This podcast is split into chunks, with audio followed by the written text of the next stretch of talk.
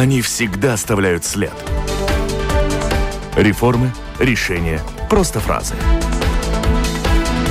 Они могут уйти в отставку, а могут войти в историю. Сегодня они – действующие лица – Здравствуйте, меня зовут Андрей Хуторов, и я тоже хочу узнать, действительно ли восстановят обязательно военную службу в Латвии, стало ли у нас безопаснее после саммита НАТО, какие движения происходят по другую сторону латвийско-российской и латвийско-белорусской границы, что простой человек и армия могут успеть за 72 часа в случае часа X. Об этом и многом другом в ближайшие полчаса эфира программы «Действующие лица» на Латвийском радио 4. Мой собеседник, министр обороны Латвийской Республики Артис Пабрикс. Господин Пабрикс у нас сегодня на телефонной линии. Так уж сложились обстоятельства. Господин министр, здравствуйте. Добрый день. Одна из главных тем этих дней – ваше заявление о том, что в нынешней ситуации Латвия восстанавливает обязательную военную службу. Ваш коллега, глава МИД Эдгарс Ренкевич, накануне написал в своем твиттере буквально следующее. Предложение это интересное, инновативное, но оно еще должно получить широкую поддержку и понимание. Начало хорошее, но мы не можем ошибиться. Возможно, вы тоже читали это заявление. Значит ли это, что эта идея может быть дан задний ход, и она может так и остаться идеей? Я думаю, что нет. И, но в первую очередь я бы не хотел э, э, это предложение, это не только идея, это уже концепция, которую мы подготовили, и мы готовились к этому полгода, э, анализируя ситуацию э, насчет э, вообще персонала, насчет финансов, э, насчет будущего латвийской армии и так далее. И я бы хотел сказать, что я никак не, не хочу это называть обязательной службой. Я лучше использую э, то название, которое в нашем тоже предложении этой концепции, то есть э, э, по-латышски это называется «Valsts aizsardzības dienests». Служба почему? по защите государства, наверное, так. По да, защите э, отчизны. По, да, почему? Потому что э, в первую очередь э, для тех, которые еще служили в советской армии, мы знаем, э, сколько негативных э, эмоций там было, и дедовщина, и, и эффективность очень низкая и так далее. И, и также я могу сказать, что тоже первые годы независимости 90-х годах, тоже, э, когда была так называемая обязательная служба, тоже не все было тогда в порядке. И э, тот реформный процесс, который проходил в 2007 году, когда мы перешли к профессиональной армии, он, в принципе, все изменил э, на 180 градусов, и сейчас уже то, что мы предлагаем, это не революция, это реформа, где мы предлагаем к уже существующей профессиональной армии и к Земесарде присоединить возможность э, пройти службу, э, как мы называем, да, по защите, э, защите своего государства. Э, и причины здесь э, несколько. Первая причина мы должны все-таки э, заполнить свои э, пять бригад, которые в наших вооруженных силах, и мы не можем больше надеяться только на Э, добровольный, добровольный подход, потому что эм, э, в добровольном подходе так же, как по производству, скажем так, электричества а, э, с ветром или, или солнцем, когда солнце и ветер дует, то есть когда есть ситуации, например, как сейчас, война в Украине, то добровольцы к нам приходят. А когда, скажем так, успокаивается э, ситуация, нету ветра или нету солнца, тогда э, очень мало добровольцев. Это и, и понятно. Господин Пабрикс, а как вы конкретно видите вот эту военную службу сейчас? Почему акцент ставится на молодых людях в возрасте 18-27 лет, а 30-летние, 40-летние, например? Это те вопросы, которые задают в социальных да, сетях э, люди, которые обсуждают уже это предложение. Да, я, я могу ответить. То есть э, мы предлагаем э, четыре направления вообще. То есть одно направление, вот как раз это служба по защите, и мы э, спрашиваем здесь присоединиться, в первую очередь, добровольно, конечно, э, всех тех, э, которые молодежь, 18, 19, 20 лет, потому что мы видим эту службу э, для, э, в первую очередь для молодежи э, э, в возрасте от 18 до 27. Э, если есть интерес для других, э, все время э, ворота, то есть возможность открыта для всех присоединиться к Земесад. То есть если молодежь тоже сейчас та, которая в возрасте 18-19, если они уходят в Земесарды добровольно, на них э, уже э, эта служба не действует. То есть их мы призывать не будем. Это первое. Второе, мы предлагаем переходный период э, 5 лет, в котором мы начинаем с следующего года, мы будем э, индивидуально э, эм, э, опрашивать э, нашу молодежь. И мы хотим в первом году, то есть в 2023 году, э, призвать только э, одну тысячу людей, то есть 500 и 500 где-то в январе, и не первом январе, как мы все понимаем, но, я думаю, где-то второй половине, uh-huh. и, потом в ию, и потом в июле. А, э, и потом мы будем эту цифру выращивать, потому что мы не хотим, э, как я уже сначала говорил, это видеть э, где-то похоже той времени, которое было или советское время, или 90-е годы. Мы хотим хорошую профессиональную армию, хорошую подготовку, и для этого э, мы должны тоже сами подготовить своих инструкторов, своих сержантов, чтобы э, была максимальная эффективность. И мы здесь пример брали очень много от наших соседей Финляндии. Э, мы будем тоже платить э, некоторые компенсации. Да, может, она не очень-то большая, но она не намного меньше, чем в Финляндии. То есть тоже в Финляндии э, человек, который призывается в финляндскую армию, он, в принципе, получает где-то от 5 до 12 евро в день. Э, мы предлагаем Латвии э, в это время пока где-то около, около 400 евро. Мы предлагаем, конечно, тоже э, и э, э, все то и проживание и так далее, тем более суббота, воскресенье дома.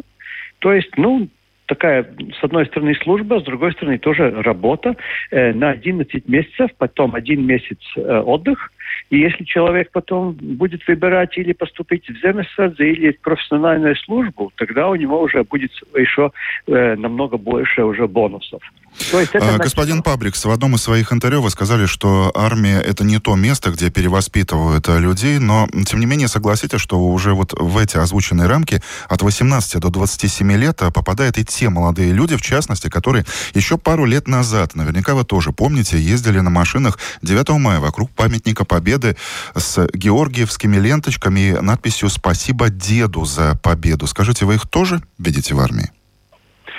Э, мы будем э, сначала, как я говорил, не призывать всех, мы будем индивидуально вести переговоры. Э, если э, потом уже через пять лет э, будет более-менее ну, 60-80% призываться, э, конечно, мы э, будем тоже э, анализировать человека. То есть мы не будем давать оружие э, такому человеку, который э, может э, скажем так, негативно относиться к государству, в котором он живет. То есть я не хочу здесь комментировать, э, э, кто где-то на машинах ездил вокруг памятника, но если э, человек не будет лояльным, конечно, ему места в армии не будет. Это первое. Но второе, я могу тоже в нынешней ситуации сказать, что если люди Одна вещь – толерантность и респект своим дедам, прадедам и так далее, это каждый может понять. Но если в нынешней ситуации кто-то еще будет отстаивать Путина или агрессию империальной России, то, конечно, может быть, надо лучше ехать в Россию. А, ну, это уже вопрос компетенции МВД и службы безопасности. На этой неделе вы сказали, что в сегодняшней ситуации исчерпаны все ресурсы и в то же самое время призвали общество к дискуссии. Возможно, вы тоже накануне в Фейсбуке видели, как многие активно делились поделились постом журналистки Диены Теклы Шайтера. Она написала, вот, пытаясь и не могу понять Пабрикса, что мы исчерпали все свои ресурсы, ведь до сих пор мы гордились вооруженными силами и их мощью. Что случилось? Что это? Не предвыборная болтовня? Конец цитаты. Что бы вы ответили, мои коллеги? Здесь э, очень откровенный и простой ответ. Мы реформируемся э, по э, назначению и по возможности и по той ситуации. И я не думаю, что э, мы не можем сейчас гордиться латвийской армией. Все, в принципе, в порядке, но мы должны видеть в будущем как мы будем развиваться. И то, что нам надо э, в нынешней ситуации, мы в первую очередь должны э, найти больше э, человеческих ресурсов, чтобы обслуживать всю ту технику, которая к нам заходит. И мы сейчас э, обрастаем очень много э, новыми технологиями, дронами, там, ракетами и так далее. И для э, обслуживания нам надо, в принципе, побольше армии.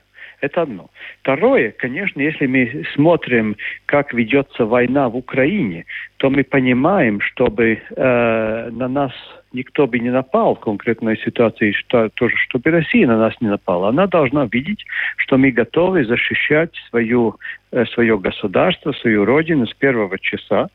И зная те ресурсы, э, которые есть у России э, в этом регионе, мы в первую очередь, э, конечно, ориентируемся на ситуацию, где э, может быть какая-то внезапная атака. И исходя из этого, э, мы хотим подготовить э, наших э, людей, наше общество для такой ситуации, чтобы не было ни паники, каждый знал, что делать. И, конечно, мы должны выращивать тоже резерв э, людей, которые понимает военную ситуацию. И наш план этой реформы, в принципе, за пять лет э, вырастить э, подготовленных людей э, около, начиная с 20 тысяч на 40-50 тысяч через пять лет. Если у нас будет такая военная сила, то никакая внезапная атака Латвии не, не угрожает, и мы можем жить спокойно. Еще одна тема. После саммита НАТО в Мадриде вы сказали, что очень довольны его итогами, и фактически Латвия получила много из того, что хотела. Господин Пабрик, скажите, насколько мы сейчас стали чувствовать себя безопаснее? Я думаю, что ситуация улучшилась э, очень много, потому что, в первую очередь, э, мы получили хороших соседей э, в организации НАТО. Это Швеция и Финляндия.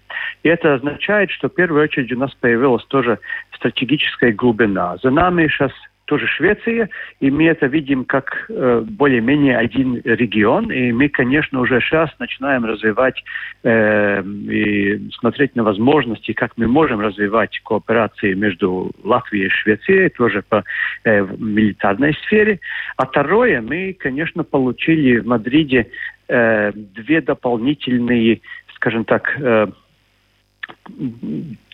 помощь. Первое, э, у нас будет еще чаще ротировать американские войска здесь, а второе, э, тот э, контингент Альянса, который сейчас уже находится в Латвии, он будет выращиваться на, на бригаду. То есть это означает, если мы сами дополнительно реорганизируем свои пять бригад в военных силах.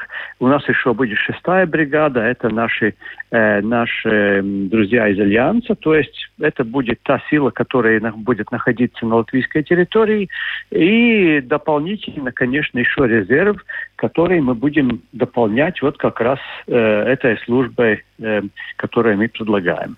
В Мадриде на саммите вы сказали, что, конечно, НАТО это хорошо, но мы здесь, э, в Латвии, тоже должны сами сделать свою домашнюю работу.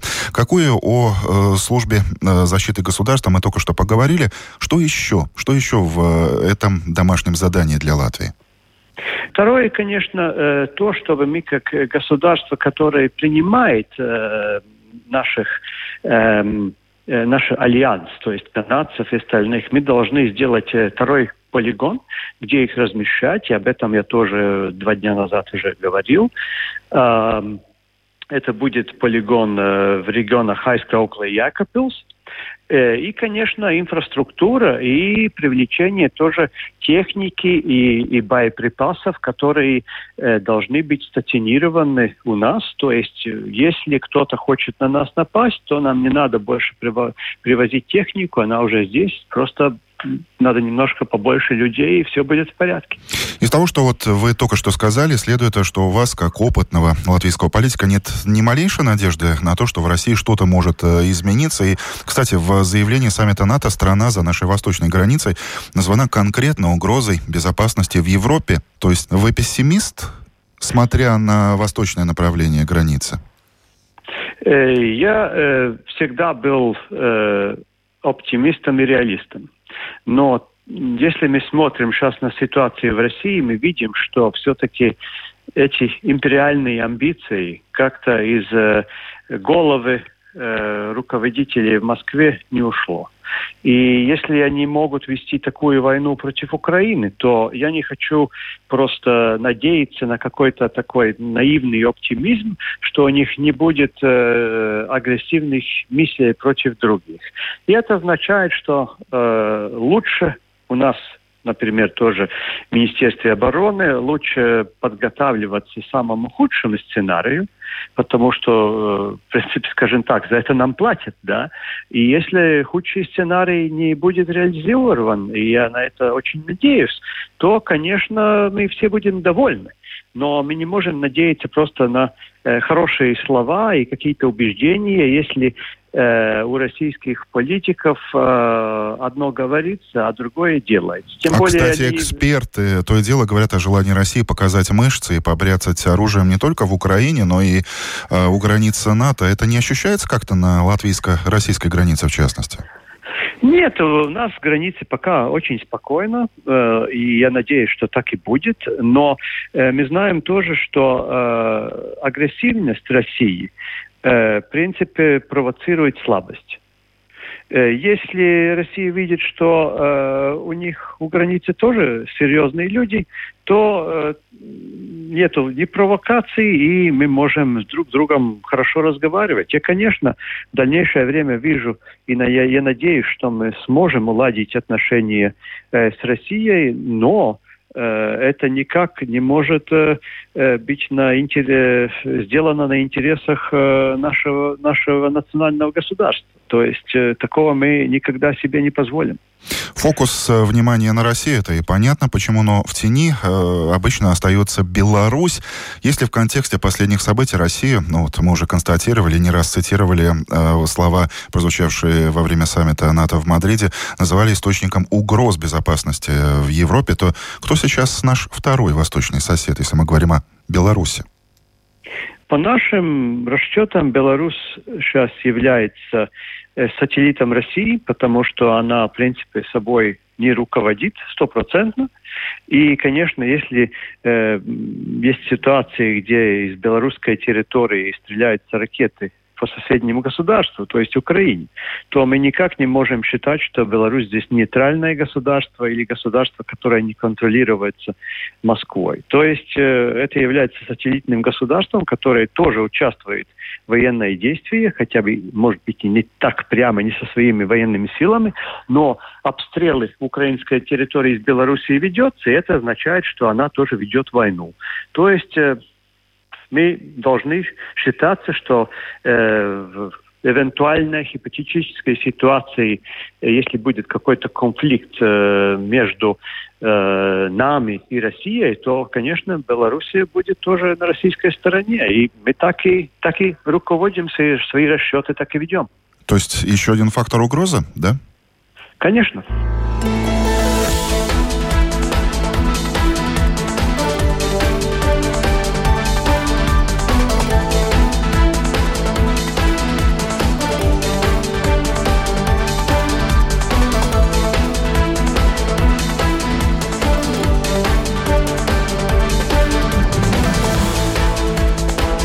До сих пор, особенно в первые дни войны, Латвия очень активно помогала Украине, чем могла, в том числе и вооружением. И по соотношению этой помощи к размеру ВВП мы занимаем одно из первых мест в Европе и, я бы сказал, даже в мире. А что сейчас, что дальше? Эта помощь будет продолжаться? Да, это будет продолжаться, э, насколько мы сможем, потому что мы считаем, что это э, благородная война со стороны Украины, и мы должны своим соседям помогать. Готовясь к нашему интервью, я заметил и такое мнение, что сейчас и в Европе, и в мире наступает такой кризис производства вооружений. Не хватает комплектующих и многие другие проблемы. Вы разделяете такую оценку некоторых экспертов, что сейчас э, в плане купить вооружение, но это все равно, что в советское время постоять в очереди в магазине, что это какой-то новый дефицит? Э, да, немножко такая проблема есть, потому что э, по сравнению э, с Россией, которая за последние 15 лет все время вооружалась, Запад, вот как вы раньше говорили, как-то надеялся оптимистически, что Россия поменялась и, и военной угрозы нет, но Запад ошибся. И э, эта ошибка, конечно, стоит очень дорого. Но мы должны запомнить и то, что э, экономическая сила в мире, российская сила, это не больше трех процентов. А западные государства это около 50%. То есть э, э, так же, как э, после начала Второй мировой войны, Конечно, если западные государства здесь приложат свою экономическую силу и мощь, то по сравнению э, у России нету никаких экономических возможностей здесь победить. То есть это будет э, занимать какое-то время. Но ясно, что э, Запад э, проснулся, Запад понимает, что Россия говорила одно, а делает другое. И я думаю, что это приведет к тому, что э, рано или поздно э, у России надо будет сесть у стола переговоров. И не как победителю. Но все же, возвращаясь к теме дефицита вооружения, вы, как руководитель оборонного ведомства Латвии, это ощущаете? И вот то, о чем сейчас говорят, в частности, в Киеве президент Зеленский, его советники, руководство национальных вооруженных сил или гвардия Украины, о том, что Европа обещала нам вооружение, но сейчас как-то очень не так активно выполняет свои обещания. Не может ли это связано с тем, что действительно, то есть можно было поставлять, но неоткуда? Что приходится становиться в э, очередь буквально странам? Э, э, по части, да, так и есть, потому что, конечно, Запад не был готов к тому, что Россия начнет э, всестороннюю войну против Украины. Да, это, это так и есть. Но это только на некоторое время. То есть мы видим, что э, Украина борется очень хорошо за свою землю, за свою территорию, за свои семьи. И, конечно, поставки и помощь Украине, а, она растет каждую неделю и каждый месяц. И она будет расти, потому что никто больше не хочет видеть такую ситуацию, э, где Украина могла бы проигрывать. То есть рано или поздно вся та экономическая мощь, которая, индустриальная мощь, которая на стороне Запада, она будет на стороне Украины. Еще о чем хотелось бы поговорить, это 72 часа. Наверное, в Латвии уже нет человека, который бы не знал или не слышал этот тезис про то, что первые 72 часа в случае часа X следует полагаться на свои силы, свои запасы, знания, опыт и так далее. Господин Паблик, кстати, 72 часа по-прежнему в силе, учитывая, что Латвия маленькая страна, учитывая все то, что происходит вокруг глобально, или э, вот эти 72 часа это то, на что сейчас государству стоит посмотреть или, быть может, пересмотреть эти 72 часа? Нет, нет, это в силе, и, в принципе, конечно, каждый человек, каждая семья может э, посмотреть, что они еще хочет в этом рюкзаке положить за свои, для своих 72 часа. Но то, что мы сейчас делаем, и мы дали задание тоже другим министерствам и, и региональным правительствам э, в Латвии, чтобы они подготавливали так называемую э, цивильную защиту. То есть это уже не э, ответственность Министерства обороны, это ответственность уже других институций, и здесь проводится очень тщательная работа сейчас. А вы считаете, что местные власти справятся с этой задачей? Они должны справиться. Учитывая опыт э, устранения наводнений, лесных пожаров, других катаклизмов, да? С э, этим Они связана ваша надежда? Сделать. Э, они э, не надежда, но э, мы должны давать четкие задачи, мы будем помогать с экспертизом, но ответственность в первую очередь на местные управления – тоже на другие министерства, как Министерство внутренних дел, Министерство здравоохранения и так далее. И э, у нас уже будет э, следующее совещание в конце августа, в начале сентября, где каждое из этих э, министерств будет э, отчитываться, как проходит прогресс. То есть мы не должны здесь подготавливаться по бумагам и, и так далее. Мы должны сделать реальную работу, чтобы наши люди э, чувствовали, знали, э, что они могут жить, работать э, спокойно, что кто-то знает, как им помочь и знает, что делать в ситуации кризиса. Лето только начинается, и поэтому трудно исключить э, лесные пожары, ливни с наводнениями, другие традиционные, но в то же самое время непредсказуемые традиционно природные катаклизмы здесь, в Латвии. А хватит ли в сегодняшней ситуации у нашей армии силы времени подключаться к устранению их последствий, поскольку еще тогда, в мирное время, я помню, вы, как э, министр обороны, говорили о том, что не нужно возлагать на вооруженные силы новые новые обязанности. Уже тогда не справлялись. А как сейчас? Э, ну, я тогда говорил не только насчет там пожаров. В принципе, у нас есть возможность помочь э, тем службам, которые э, за это отвечают, и мы будем помогать. Просто э, э, мне не понравилось э, в то время, котором вы говорите, что как только какая-то ситуация э, показывается, например, там COVID, э, закупки там или у границы нам мигранты появляются, то все сначала смотрят на армию. То есть каждая институция должна делать свою работу, но мы готовы помочь.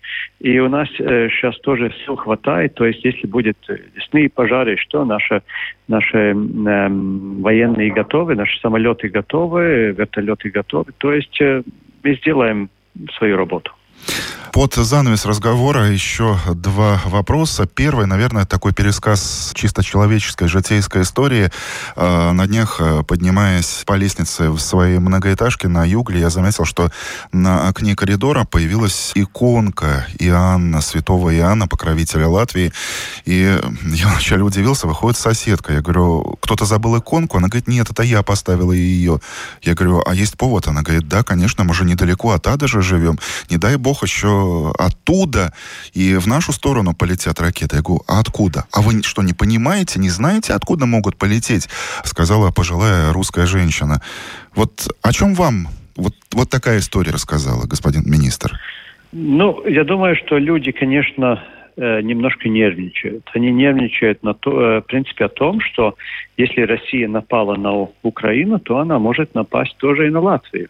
Я думаю, что у нас э, нету такой скажем так, ситуации или проблемы в нынешнее время. Но мы, конечно, как я говорил раньше, мы лучше подготовимся, чем просто будем надеяться на э, добрую волю, скажем так, империальной России.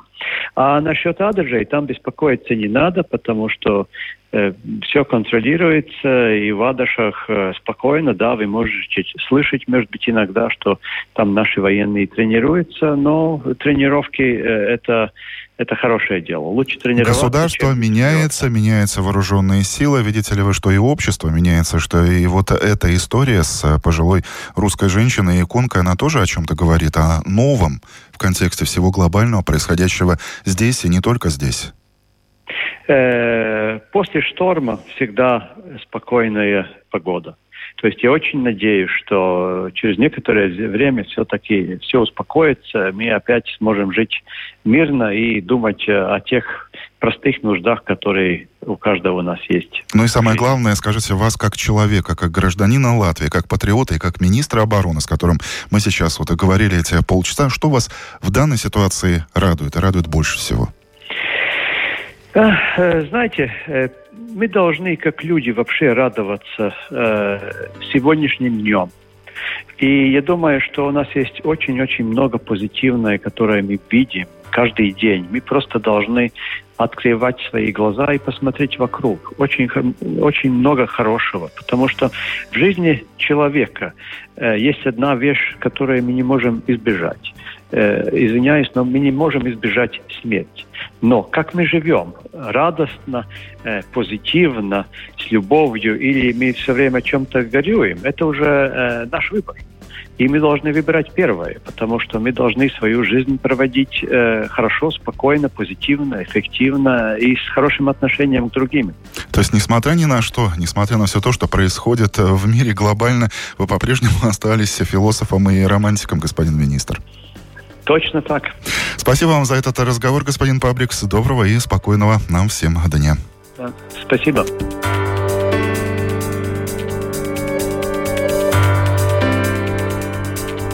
Студии сегодня был Андрей Хуторов, звукоператор Элизабета Шайцанова. Слушайте нашу программу по четвергам, как сегодня в 12.10, с повтором в 21.05, или в любое другое удобное для вас время на популярных платформах подкастов, или еще проще и удобнее на нашей домашней странице lr4.lv в разделе «Действующие лица». Хороших новостей, друзья. Всего вам доброго.